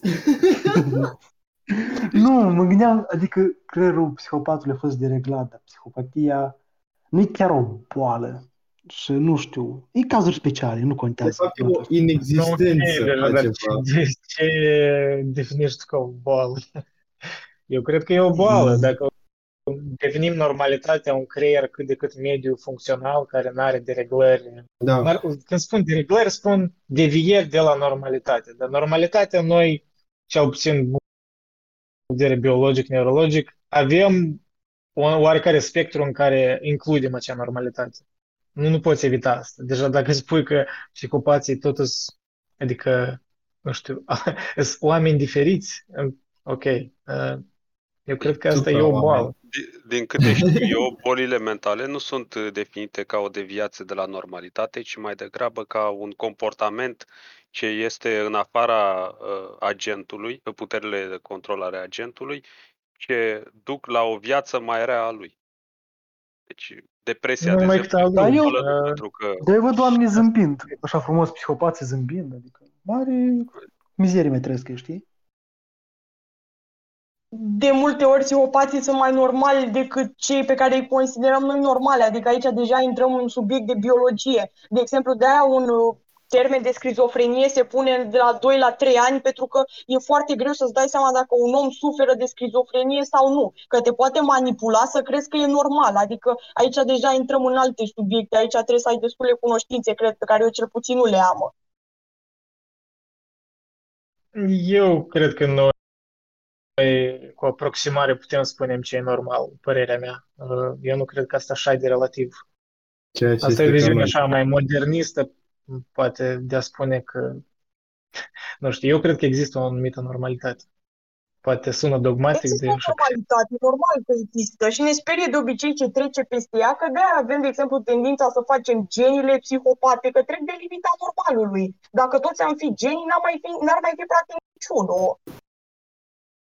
Păi geniu numai decât înseamnă psihopat. Psihopat deja se referă la... Geniu se referă pur și simplu la... Mă rog, geniu e greu de definit, dar e ceva, cel puțin IQ înalt și geniu poate fi psihopat, dar poate să nu fie psihopat. Una nu exclude alta. Deci e... Da, adică aici cred că e subiectiv, cred că E- depinde de ce caz discuți. Un psihopat poate fi geniu, dar nu un geniu un psihopat. Și nu poate să fie ambele? Nu, sunteți greșiți. Cred că oricum v-ați abordat la temă. Bă, Bogdan, el știește. Nu, cred că v-ați abordat la temă, de asta am venit să vă spun că sunteți greșiți. A, mulțumesc că ești acolo să ne amintești. Cu plăcere. Și în cele din urmă, cu și rămânem noi la discuția asta de o oră jumătate. Bine, hai dar Așa. de, de vă citesc definiția de psihopatie, totuși să fie clar. Măcar, iarăși, știu că în chat voi discutați despre irelevanța Dexului, dar poate este Ah. adevăr în asta, dar hai. Hai de dragul argumentării să acceptăm Dexul în caz de... Psihopatie, Da, boală da. psihică, stare morbidă caracterizată prin tulburări de afectivitate, de comportament sau de caracter. Păi, cam Asta asta e și- dicționar medical? Asta e dicționar medical sau dicționar explicativ? E dicționar explicativ medical, deja duci în termeni medicali, adică, dar până la urmă tot va explica același lucru, pur și simplu în termeni medicali. E mult prea vagă definiția asta, poți încadra orice. Okay, da, e adevărat, dar e, e o direcție generală care e o numit orientir, da? Numit, nu știu.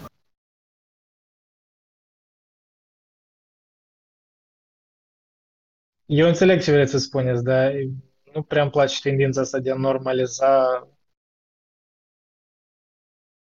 comportamentele astea care de obicei erau considerate uh, în domeniul, nu știu, psihopatiei sau...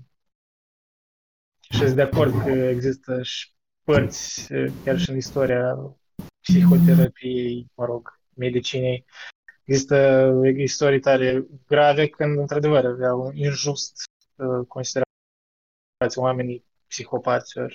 Nu spun că domeniul ăsta e absolut sfânt. Dar nici nu-mi place tendința asta de a normaliza ceva ce n-ar trebui normalizat, pe părerea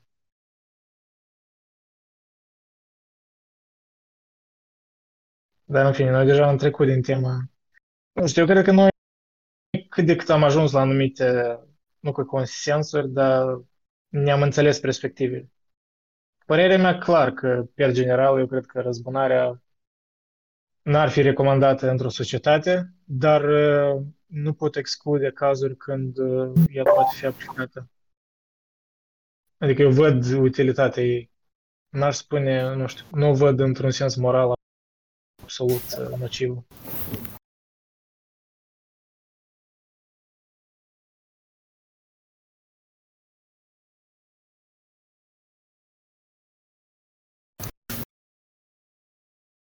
Dar, da. Uh, cum spune Bogdan, toți, toți suntem greșiți.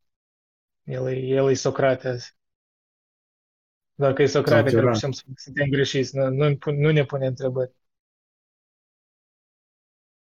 Nu e you're all wrong, doesn't elaborate. Genul.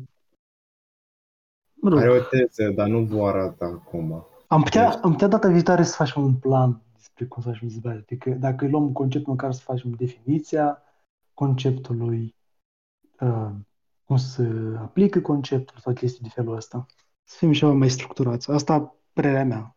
Nu știu. E care... Da, ar putea, s-ar putea, adică la început și apoi uh, s-ar putea fiecare câteva o minută, două să spună părerea și apoi poate în discuție liberă. Probabil ar fi mai util. Da, exact, exact. Așa este cel mai bine, părerea mea. Da, oricum cred că a fost ok. Da, da, se poate încerca și cu așa format mai structurat.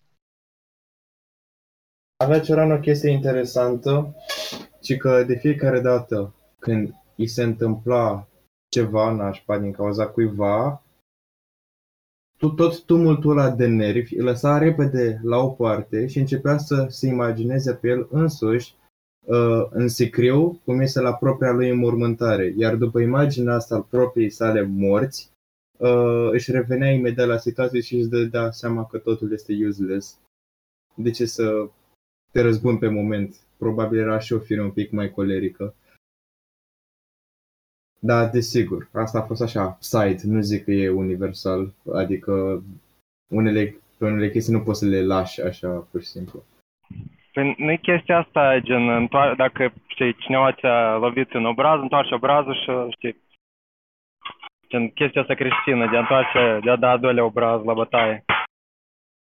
Mai degrabă altfel este adevărata putere prin asta să cunoaște, să știi că dispui de a distruge pe cineva, să nu o faci și așa să nu știi. Marin Preda Marin Preda.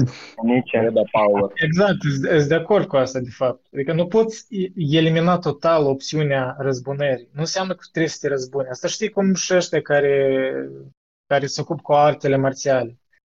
Ăștia care sunt cu mintea la cap. Ei de obicei nu intră în lupte pe stradă, știi? Ei tamancă s-au învățat să se apere pentru a evita luptele, de fapt, știi? Aprov. Deci, pentru unul care nu înțelege asta, ar, ar suna parcă paradoxal. Pentru ce să te înveți să lupți dacă tu nu intri în bătăi? Păi taman că da, să am da, posibilitatea.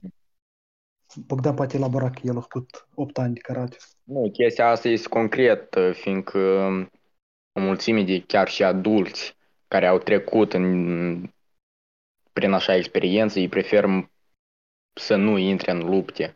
Ori să meargă invers la un club ca să-și ei să-și elibereze tot în acel club, nu să iasă afară să caute, să caute probleme. Eu personal, Cristi deja a întors cărțile pe față, nu caut um, bătăi pe stradă. Nu sunt de acord cu bătăile în stradă. Caut să le evit sau să le opresc. Totuși, dacă îmi cade ocazia să eu și să mă apăr, îi sparg moaca. Am uh, niște cunoștințe. Da, uh, sunt de acord cu principiul ăsta, e bine faci. Mai e ceva în plus, mai am o cunoștință care um, are, este boxior și are sală de box. Și a zis așa, ok, vrei să te bați? Tu, atacatorule care o fi tu, fii atent, vină tu la mine la sală și pe cine vrei tu să bați, bați. Și dacă ții bătaie, asta e. Dacă dai bătaie, asta e. Și desigur cu mănuși și cu toate chestiile astea. Pentru că dovedești că ești bun la bătaie în ring, nu pe stradă. Deci, în sens mai pragmatic, pur și simplu, ăștia care chiar au fost în bătăi cunosc ce consecințe grave pot fi, mai ales în stradă. Păi îți tragi unul peste moacă, cazi cu capul de borduri și gata cu tine. Deci leziune pe creier ori pe craniu. Nu-i de glumit, în asta, la asta mă refer.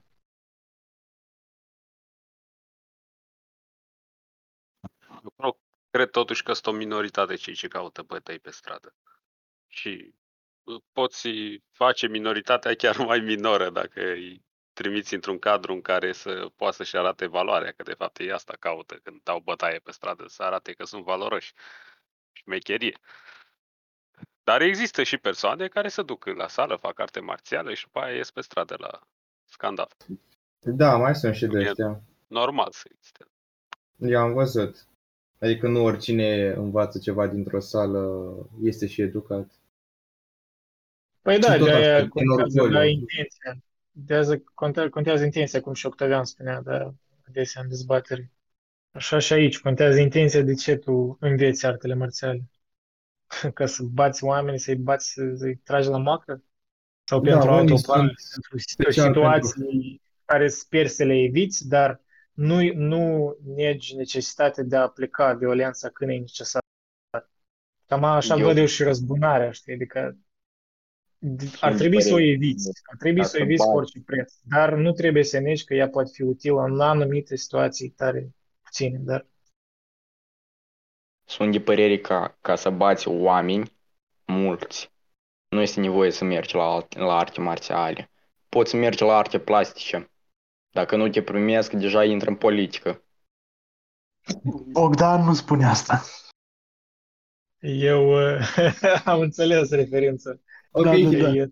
Trebuia, trebuia să-l implicăm și pe Hitler aici la urmă, că nicio dezbatere nu are succes dacă nu le da, implici Hitler. Da, eu vreau de să bag naziștii, că evreii este o comitate, o, com, o comitet pentru vânarea naziștilor. Așa e tot fel de răzbunare, nu? Cred. Îți dai seama, clar, pe neam, cum ai zis tu, cu Romeo și Julieta. A, păi da, evident. Păi... Deci, personal nu te răzbun pe nimeni, că tu nu știi un nazist care ți-a făcut ție ceva rău. Dar știi că o comunitate întreagă a făcut ceva rău neamului tău care a murit de două generații, știi? A, apropo, ați văzut cineva documentarul pe Netflix The Devil Next Door? Nu. Cum în anii 80 în America, ci că l-au găsit pe Ivan the Terrible, care era operatorul la camera de gaze în Treblinka. Am văzut, nice. am văzut. Mișto documentar. Și ci că, adică, evidență clară nu era că el a fost, el e el. Adică era o poză care a fost trimisă de către sovietici, care și aia nu era, nu scurat, știi, niciodată. Și a fost trimisă către ambasat, nu știu, către Israel și ăștia au, au arestat persoana dată și tot, tot poporul evreiesc e sărit în capul lui că, că el e Ivan și au apărut tot felul de oameni care cică îl recunosc. Și adică tot poporul evreiesc se răzbuna prin intermediul la persoana asta pentru toată oroarea aia, tot genocidul ăla, știi? Și adică evidență clară nu era, nu sunt probe. Adică eu încă n-am terminat, mai am un episod sau două, dar Gen, ideea e că nu există probe clare, dar faptul că tot, tot poporul vrea să se răzbune pentru tot ce s-a întâmplat, știi, în a doilea război mondial, l-au găsit pe ăsta și i-au sărit în cap și acum nimeni, adică e cam greu să-l, să-l scap de, de răzbunarea Era- asta din, din cauza din partea unui popor. Era un videoclip scurt pe YouTube despre ultimul nazist uh, care a fost expatriat din America și avea 91 de ani. Și scena și întreagă era așa de patetică. Uh, S-a uh, apropiat ăsta reporter acolo, zice, și vă pare rău de ce ați făcut, uh, sau uh, sunteți într-adevăr un nazist. Omul avea 91 de ani și nu știa și de viața lui, mâine pe mâine murea. Și așa s-a întâmplat, s-a dus înapoi la la o casă de bătrâni din Germania și pe șase luni a murit. Deci la tot circul ăsta, da, știu. Poate când Nu, omul cred că ajunge- e vorba de același caz, de fapt. Dar nu vreau să dau spoiler acum. Mă abțin. Exact. Da, chestia chestia care Daniel a menționat-o e pentru mine e clară necesitatea unui popor, necesitatea colectivă, instinctuală de a te răzbuna. Și necesitatea asta a fost uh, și a găsit uh, vehiculul prin uh, un țap ispășitor. Deci e evident. Da. Și e destul de irațional. Da, e Dacă- rațional, dar e, e, e clar de unde pornește necesitatea. E activă. Da, de aceea am construit instituții care să, și proceduri ca să frânăm din e, chestia asta irațională, instinctuală. Da, da, da, sunt de acord. Chiar și în cazul ăla, în e, Israel, acolo, tipul respectiv a avut un avocat, a avut apărare, uh, procesul justiției s-a derulat cum trebuie, chiar dacă mai toată lumea a vrut să-l spânzure pe ăla. Da, de aia în sistem de justiție ca atare, adică unul bun, ar trebui să fie prezumția nevinovăției până ce e făcut uh, judecată. Că altfel, Da. într-adevăr, ne vom răzbuna la stânga și la dreapta. fără Cred că sens. fără prezumția de nevinovăție nu putem avea civilizație și gata. Da, sunt de acord, da. Cioran și civilizația. Ok, nu e ok să-l pun în discuții pe Cioran. Cioran e... Tac. Rănii troll. E, e, da. Uh, civilizație, uh, societate. Ok. Uh, da, adică, pe bune, evreii, dacă vor să se răzbune cu adevărat, duceți-vă și faceți război pe, na- pe naziști, uh, pardon, pe germani. Și, de fapt, nici măcar nu e o cenzură. Chiar sunt germani. Naziști au fost în trecut. Dar cine a putut să țină în mână cartea aia, uh, hoțul de cărți, uh, au văzut că, de fapt, în Germania nazistă, locuitorii nu erau naziști. Erau pur și simplu niște locuitori normali.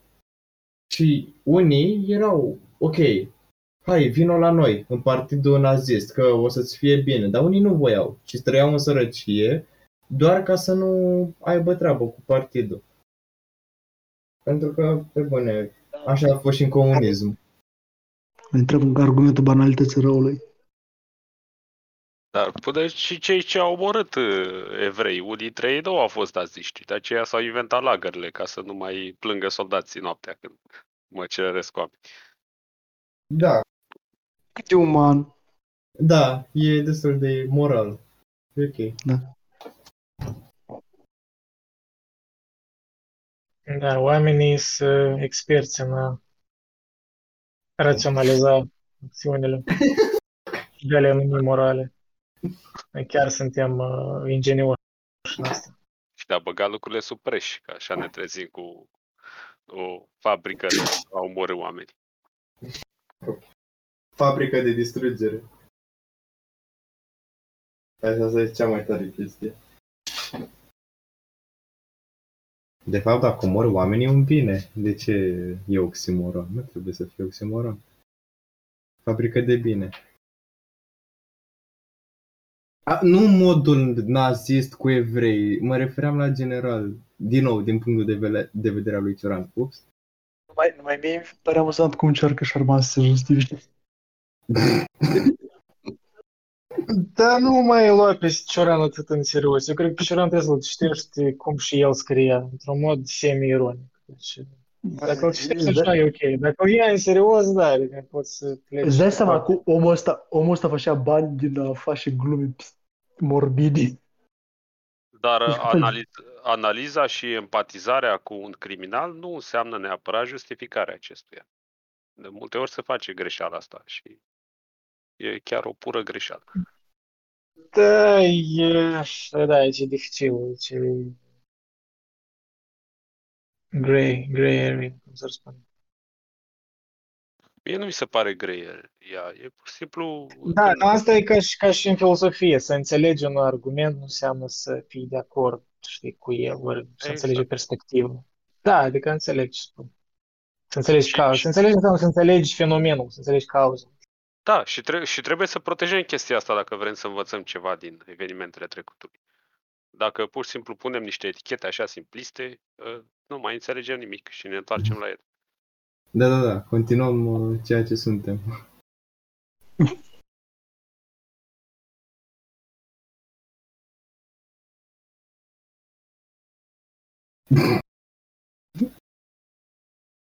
Asta e.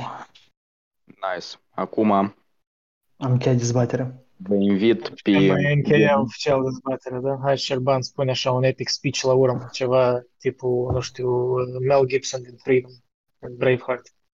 I don't know who are they, but I know that faptul că am dezbătut anumite chestii despre răzbunare, desigur știam de la început că este o temă aporică, adică fără nicio concluzie.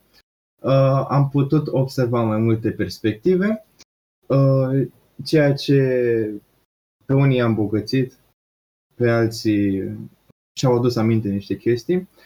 Uh, și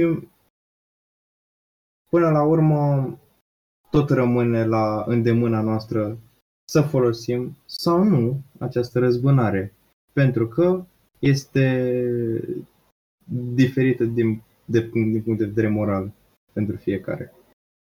Deci, cei care au pistolul pe masă să-l folosească, cei care nu au vrut să-și iau unul să nu-și cumpere unul și țineți cont și de punctele de vedere a celor care vreți uh, să vă răzbunați. Că probabil ei n-au vrut să facă neapărat un rău sau unii au vrut. Nu totul, uh, răzbunarea nu ține numai din cauza, nu ține cont de viol, ține și de chestii mici. Și da, s-a spus chestia asta. Da, cred că e bine că am precizat asta, că răzbun... de obicei oamenii se gândesc la răzbunare în sens așa extrem, omor, viol și așa mai departe. Dar răzbunarea, majoritatea răzbunării constă în mărunțișuri de astea. E niște manifestări ale instinctului uman. Da, deci de aceea... Pare că nu să ajungem la răspunsuri clare, dar e bine că am vociferat măcar niște perspective diferite. Până la urmă asta e sensul dezbaterilor, eu cred. Eu, de exemplu, rare ori, când urmăresc alte dezbateri, mă rog, găsesc mai mult formatul ăsta mai multe discuții, de fapt nu e chiar așa o dezbatere aproape, dar așa dezbatere în sens clasic. Uh, nu știu, eu rare ori ajung la concluzie că ă, ăsta a câștigat sau ăsta a pierdut, uh, deși unii oameni au asta. Eu de obicei învăț din mai multe perspective și astfel da. îți cizelez propria opinie, știi? Mie nu prea îmi place orgoliul altora, a, cine are dreptate și cine nu. Urăsc uh, chestia asta. E, Ei, exemplu... n-aș spune chiar într-atât. Personal, eu cred că pot spune că cineva are mai multă dreptate, dar uh, nu știu, pentru mine nu e asta scopul dezbaterii, uh, să ai da, dreptate. Exact. Pentru mine dezbaterea e pentru a expune opinii diferite în prim plan și de a le deșghioca, de a le, de a le înțelege mai bine. Ok. Hai un soare de aplauze. Bravo, Șarban, pentru organizare. Da, bravo, Șarban. Și bravo nouă că am